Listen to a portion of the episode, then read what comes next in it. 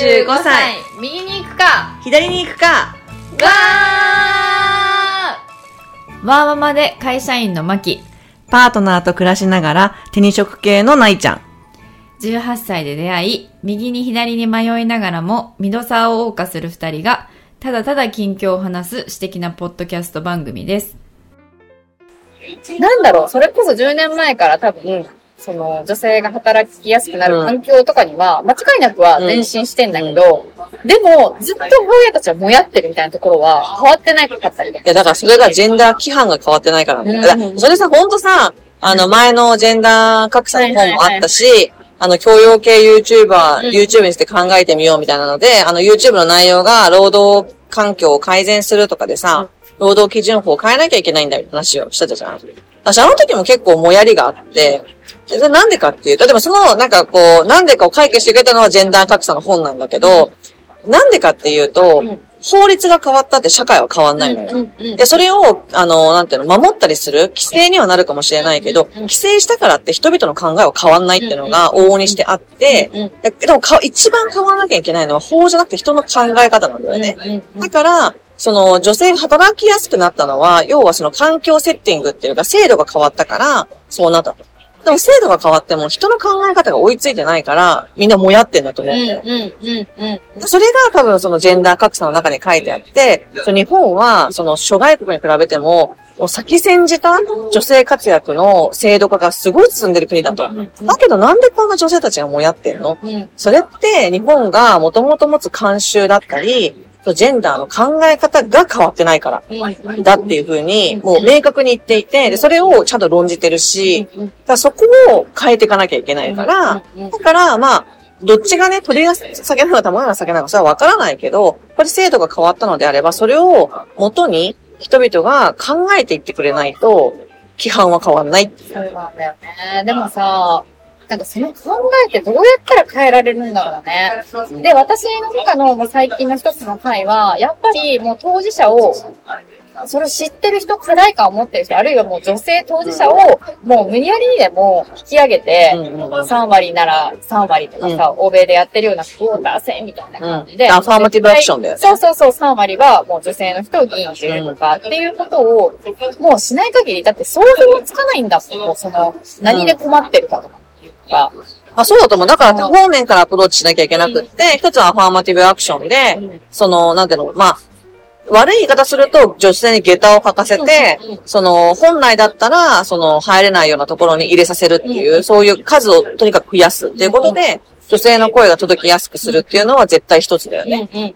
あとは、なんかその、この問題って、女性側の価値観変わったとて変わんないことだと思うからやっぱり男性側、味方になってくれる男性を、もうより多く作ることだとも思うから、だからそういうところ、そういう意味でも、なんか、なんだろう。私はね、なんかそんなにこう多くのこう実装ができるタイプの人間じゃないから、だから、こういうポッドキャストで新書を紹介したり、考え方を紹介していくことも役に立ってるって思ってるのよ。うんうんうん。そう。だからなんかそういう自分ができる範囲のことをやっていって、それをやる人が増えていけば、うんうんきっと知らぬうちに価値観は変わってるはずって思うから、うん。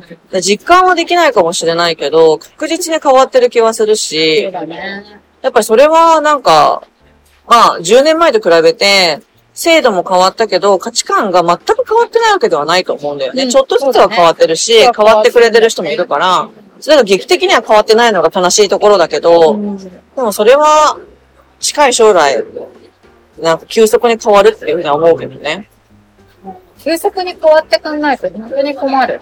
娘たちが本当にね、大人になる前には、だって、あの、昨日もさ、ちょうどその私が聞いてるバーママハルさんのさ、ポッドキャスト聞いてたんだけれども、まあそれで政治家のあの細野さんと対談してて、結構有名な方いるじゃん。うんうんうん。うん。それとシュッとうしてうんうん。で、二人で話してて、で、それでもジェンダーの、やっぱり、ジうんェンダーギャップの話があって、で、なんか日本って、まあ教育とかでは本当ジェンダーギャップほぼないね。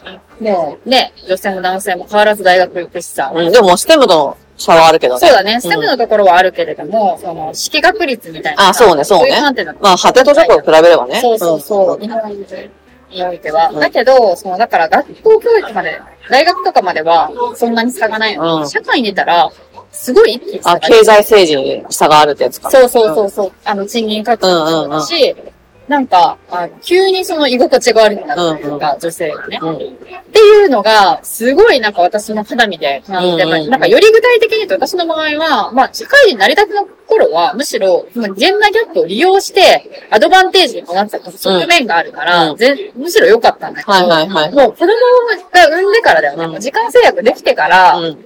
一気に、この、なんか性、性別のこう役割分担みたいな、社会を、とか組織が、何なんだ、こりゃ、みたいななったから、なんかそれを本当に、もう、極限までないようんなんかこう、していけたらいいなっていう、娘たちが大きくなるために思うから、もうだってそしたらあとさ、今うちの子、今7歳だからさ、20年後だよ。そう。22歳で社会に出るとしたらさ、もうあと15年しかないわけよ。本当にもう、倍々で変わってってくれないと、間に合わないな。そうね。確かに。いけるかなうーん。難しいところよね。でもまあ確実に変わると思うし、もしかしたら、その、お母さんの時代の方が良かったって言われる可能性すらあるから。そうだよね。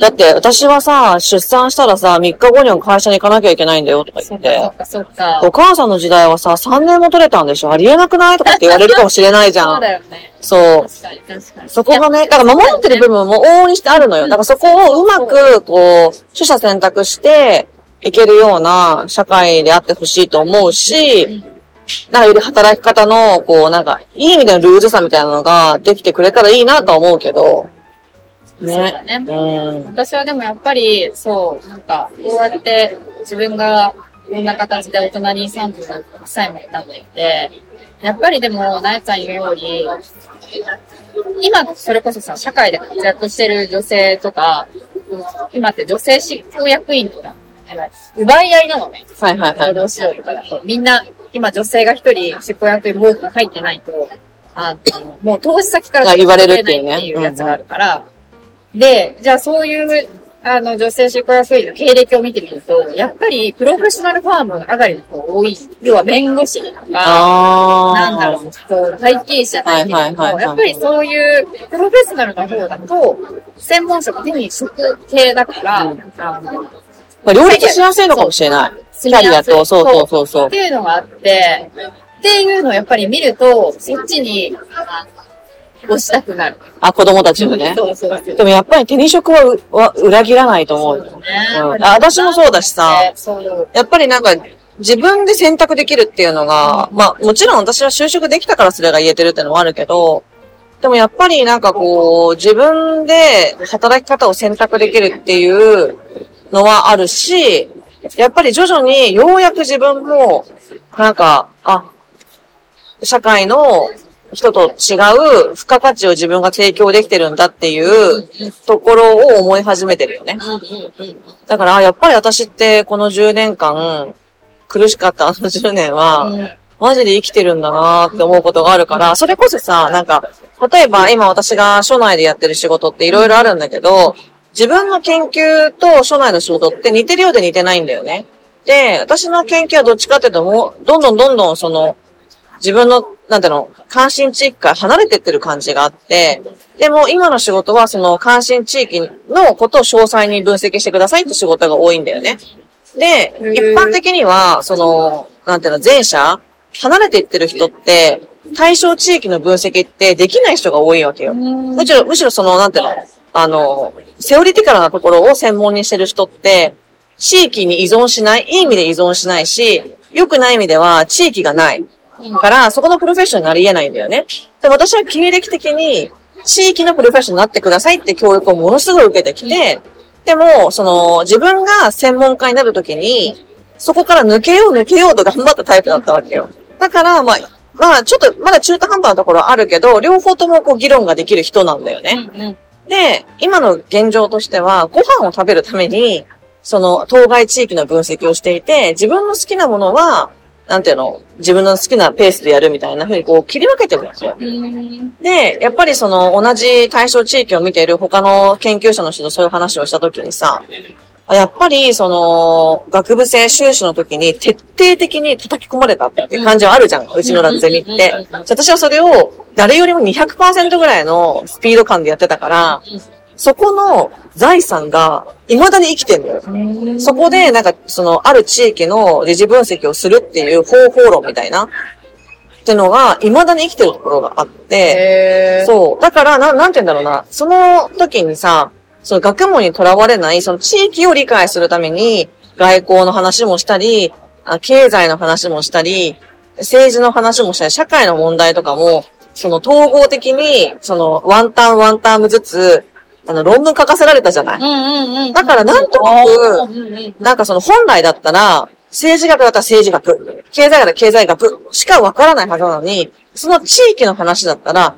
どこの部分をなんとなくわかるっていうか、それって、その、ある地域の時事分析をするですごい大事なことなんだよね。ある先生の論文を見れば多分、今の、なんていうの、最先端の内容わかるだろうみたいな、こう、勘が利くってはいうはいか。それが、学問ベースで、こう、その地域を見た人は、わかんないわけよ。そうだろうね。だって見てる文献とかも全然全然違う、そうそうそうそう。へーだからそれが未だに生きてきていて、未だにおまんま食べられてるっていうことは、だからなんか、やっぱそういう専門性を、その時は分かんなかったよ。それが自分の強みなんだっていうのは。でも今、15年ぐらい経ってようやく、あ、これ自分の強みかもしれないっていうのが分かってきていて、しかもそれをちゃんと自分のペースで、こう、マネタイズできてるっていうのが、専門家の強みだよな、とは。やっぱ思うよね。え、というかさ、今話の中でさ、言ってたさ、なんかゼミの時確かにさ、うちらのゼミって、なんかグループワークだったじゃん。半年に一回研究報告会そうそうそうそう向けて、あ個人もあるんだけど、まずはグループでやるっていう。で、大体なんか、2、2 3、4チームぐらいに分かれてやるじゃん。一1チームあたり3、4人。3 4人マックス4人ぐ5らい人ね。うん。いえ、それってさ、テーマどうやって決めてたっけ？や、降ってきてんのってきてたんだっけ？だから、例えば外交とか、そうだったっけ？そうそう、国際情勢とか、なんか降って、きてたんだ。まあそんなバクッとしてないけど、もっと具体的な話だけど、降ってきて、その中で、じゃあ、小泉政権見るとかっていう人もいれば、北朝鮮問題見るみたいな人もいて、で、それはなんか各自でテーマを決めて、こう修練させていくっていそううか、そかう、か。そうそうそうあ、。じゃあ、バクッとまず外交みたいな感じで言われた。そこの記憶がさ、なんかそういう毎、毎回どうやってテーマ決めてたっけなと思って。上から降ってきてるの。でも、上から降ってくる中でも、でも問題設定と、あの、それに対する仮説うん。みたいなのは、なんかしっかりせよみたいなことを言わそうれててさそうそうそう。。だからそこの、なんか、降ってきたテーマを、自分が選んでないのに、根こそぎ文献読まなきゃいけないっていう。うんそうそう。なんかとにかくまずは、もう文献読む。根こそぎそうそうそう根こそぎ読むよ。そうそう中にあるやつは基本根こそぎ読むみたいなね。感じだったよね。で、あの作業が、その、専門家を養成する上でのかなりのトレーニングになってるわけよ。どね。私はそれをずーっと続けてるから、卒業してもずっと。だから、その、各分野の文献にめちゃくちゃ詳しいっていうか、全然自分の専門分野じゃないのに、あ、なんとか先生だってわかるっていう。うそう。ん。なるほど。でも、ただ、弱みは、日本の状況はわかるんだけど、国外の研究動向とかを追うっていうところまではフォローできてなかったから、それはもう一人の戦いだったけど、それ未だに戦ってるけどね、状況をこう、マッピングするみたいな。うん。そうそうそう。だからなんか、そういう意味でも、まあ、専門家になるっていうのは、一種、女性が今後生きやすい世の中にするための、一つのフックうん。には絶対なると思う。そう、そうなのよ。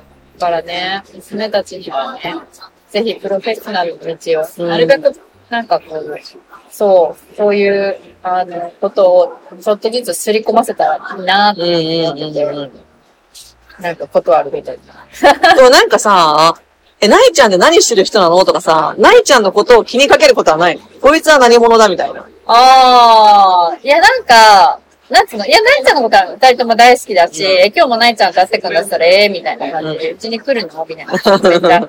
あの、大好きだけど、なんて言うんだろう、多分、子供たちにとってみたら、あの、遊んでくれる人ってあー、なるほどね。そうね。だから、そうね。その先にないちゃんが、どういうことやってる人とか特に興味ないのよ。多分高校生ぐらいの時に初めて知るんだろうね。あ、そうそうそう、あ、そうなんだ、みたいな。え、ないちゃんってすごい人じゃないみたいな。実は、みたいな。いつもこう、フラッと来てたけど、みたいふらっとご飯作ってくれるおばさんだと思うんだけど。な。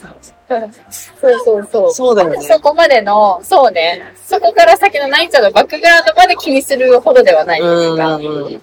多分徐々に徐々にだね。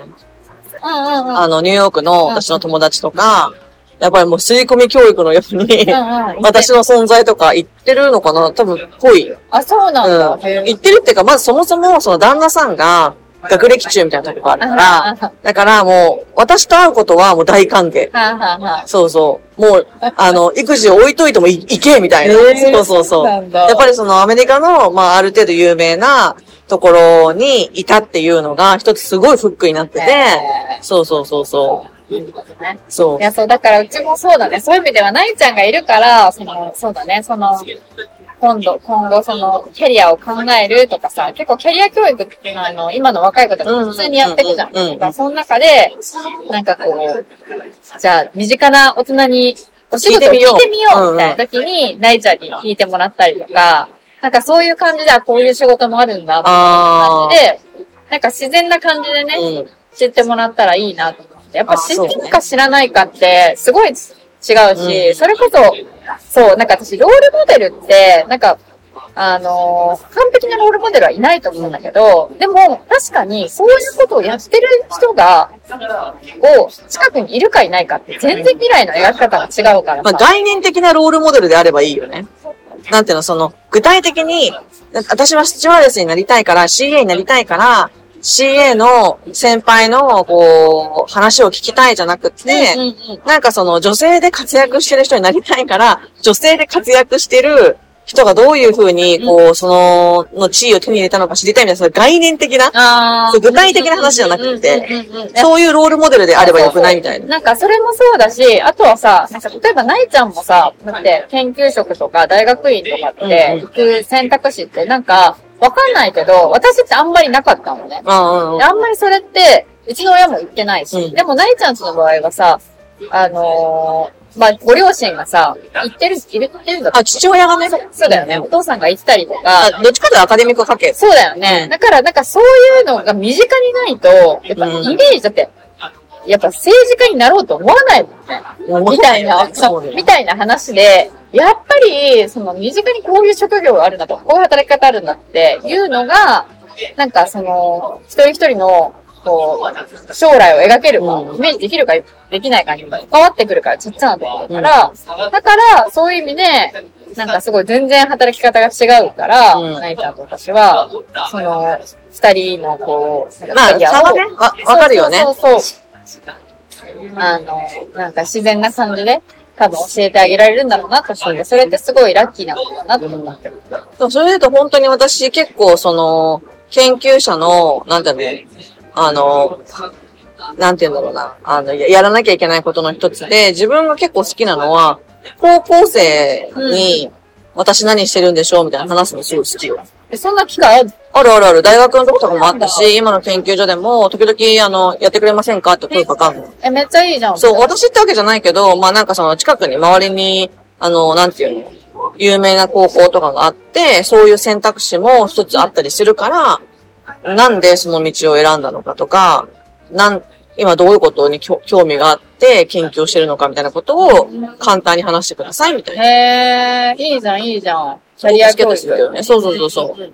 だからなんか学校の先生とかいたら全然行きますよって思うと。うんうんうんうん。へえ、いいじゃん。でもまあ、もう、そんなに具体的にお声はかかったりしないけど、結構あえてコネでさ、連れて、なんあかー、連れてきたりとかするから。そうなんだ。そうそうそうそう。いや、いいよね。すごい大事だと思う。なんかそういう、もしかしたらそのなえちゃんがさ、その、キャリア教育をした、あの、講義に出てたさ、子がさ、それを聞いて初めて、あ、こういう仕事があるんだってさ、あ頑張ってちょっと勉強してみようとか、そっちの道歩い、歩んでみようみたいなさ、きっかけになってる可能性もあるんだからさ、まあ、そうね。そう思うとすごい。まあでも、シーンってされるけどね。そうだよね。結構テーマ難しいしね。うんなんか、結構なんかないとか、身近じゃないというか。そうそう。なんか研究者でどういうイメージですかみたいな話がは入るんだけど、で、コナンのアガサ博士とか写真出してさ、こんな感じじゃないですかみたいな、そう、理系のイメージって言いたいんだけど、みんなも私のさ、その、なんていうの、肩書きを見て来てるもんだから、そのなんかギャップ、イメージギャップもないっていう状況で始まるみたいな、シーンみたいなされて、あ、あなんか一人滑ってるみたいな。えそうそうそう。結構難しかったりするけど、でもまあなんか時には、うん、結構反応良かったりするけどね。だからまあ、言うてもさ、その、なんていうの、大学にいた時も、そういう声がかかる時って、要はこう、選定校みたいな、うんうん。な、もうなんていうの、なんてサイエンス選定校ああ、はいはい、あるじゃん。あるね。ああいうところの高校に対して、そういうのやってたからさ。えそうそうそう。だからまあ、比較的こう、クレバーな子たちの集まりっていうか、ああ、そっかそっか。そうそう。だから、打っても響くみたいな人が多い。はいはいはい。で時事問題分かってたりだとか、うんうんうん。そうそう。だ最初ちょっと、例えば、あの、ウクライナ情勢とか入れても、会話が通じるっていうかさ、まあ、ある程度その、なんていうの、公民とかのさ、とか、こう、現代社会とかで、受験とかでもセンターでそれを使う子もいるし、そういうのである程度こう、知識がある子とかね、だったりすると結構打っても響く子がね、いたりとかするんで。やってるんで。あ、それもね、楽しいなと思うけど。だからそういうのさ、行きたくない？方や会社員で、うんあやりたい同じ、同じ、ここで出会ったのになんでこんな違うキャリアになったのかみたいなのも、そういうさ、研修プログラムサービスみたいな。そうそうそう、教育、キャリア教育サービス。そうそうそうよくない？うん。えすごい小学生向けでもいいし、そのレベル感に合わせてね、準備して、カスタマイズします。カスタしますよ、みたいな。ね絶対やりたいやりたいいいと思うけどな二。人だったらさ、なんか、あの、シーンってならないようにさ。そうそうそうそうそうそう。会話形式でやるとかさ、そうめっちゃやってみたいけどやってみたい、やってね。みたい。いろんなとこ行け、遠征さしたらさ、ちゃんと楽しそうじゃない？ねいろんな美味しいもの食べながら。旅行したいだけ。旅行したいだけ。そっねち、そっち重視みたいな。うん。え、楽しそもうなんか、最初は別に交通費だけでもいいからさ、行かせてくれんから。う。やりたいね。うんそんなニーズない、ないですかね。ないですかねないかななんか学校の先生とか聞いてくれてたらいいけどね。小学校、中学校、高校のそうだね。ね、そうだね。あでも教育市場はすごい、あ特にそういう公立っていうのかな。教育市場ってすごいお金ないからね。でもまあなんか総合学習とかあるし、それでなんか、ちょっとでも気になったら DM くれれば確かに。検討するので。ねねお待ちしてます。お待ちしてます。首都圏内だったら全然行けますので。ねちょっといけるよ。そうそうそう。ね。だからそれも楽しそう。ま、また出たね。もう一個アイデアが今日はここまで。ご意見ご感想は35右左アットマーク gmail.com までお待ちしています35は数字の35右左はアルファベットで右左ですインスタも同じく35右左でやっています。エピソードに合う写真を、えー掲載していますのでぜひ見つけに来てください。いいねと思ったらいいねを押してもらってメッセージを送りたいなと思ったらインスタのコメントやダイレクトメッセージ G メールまでお寄せください。お待ちしてます。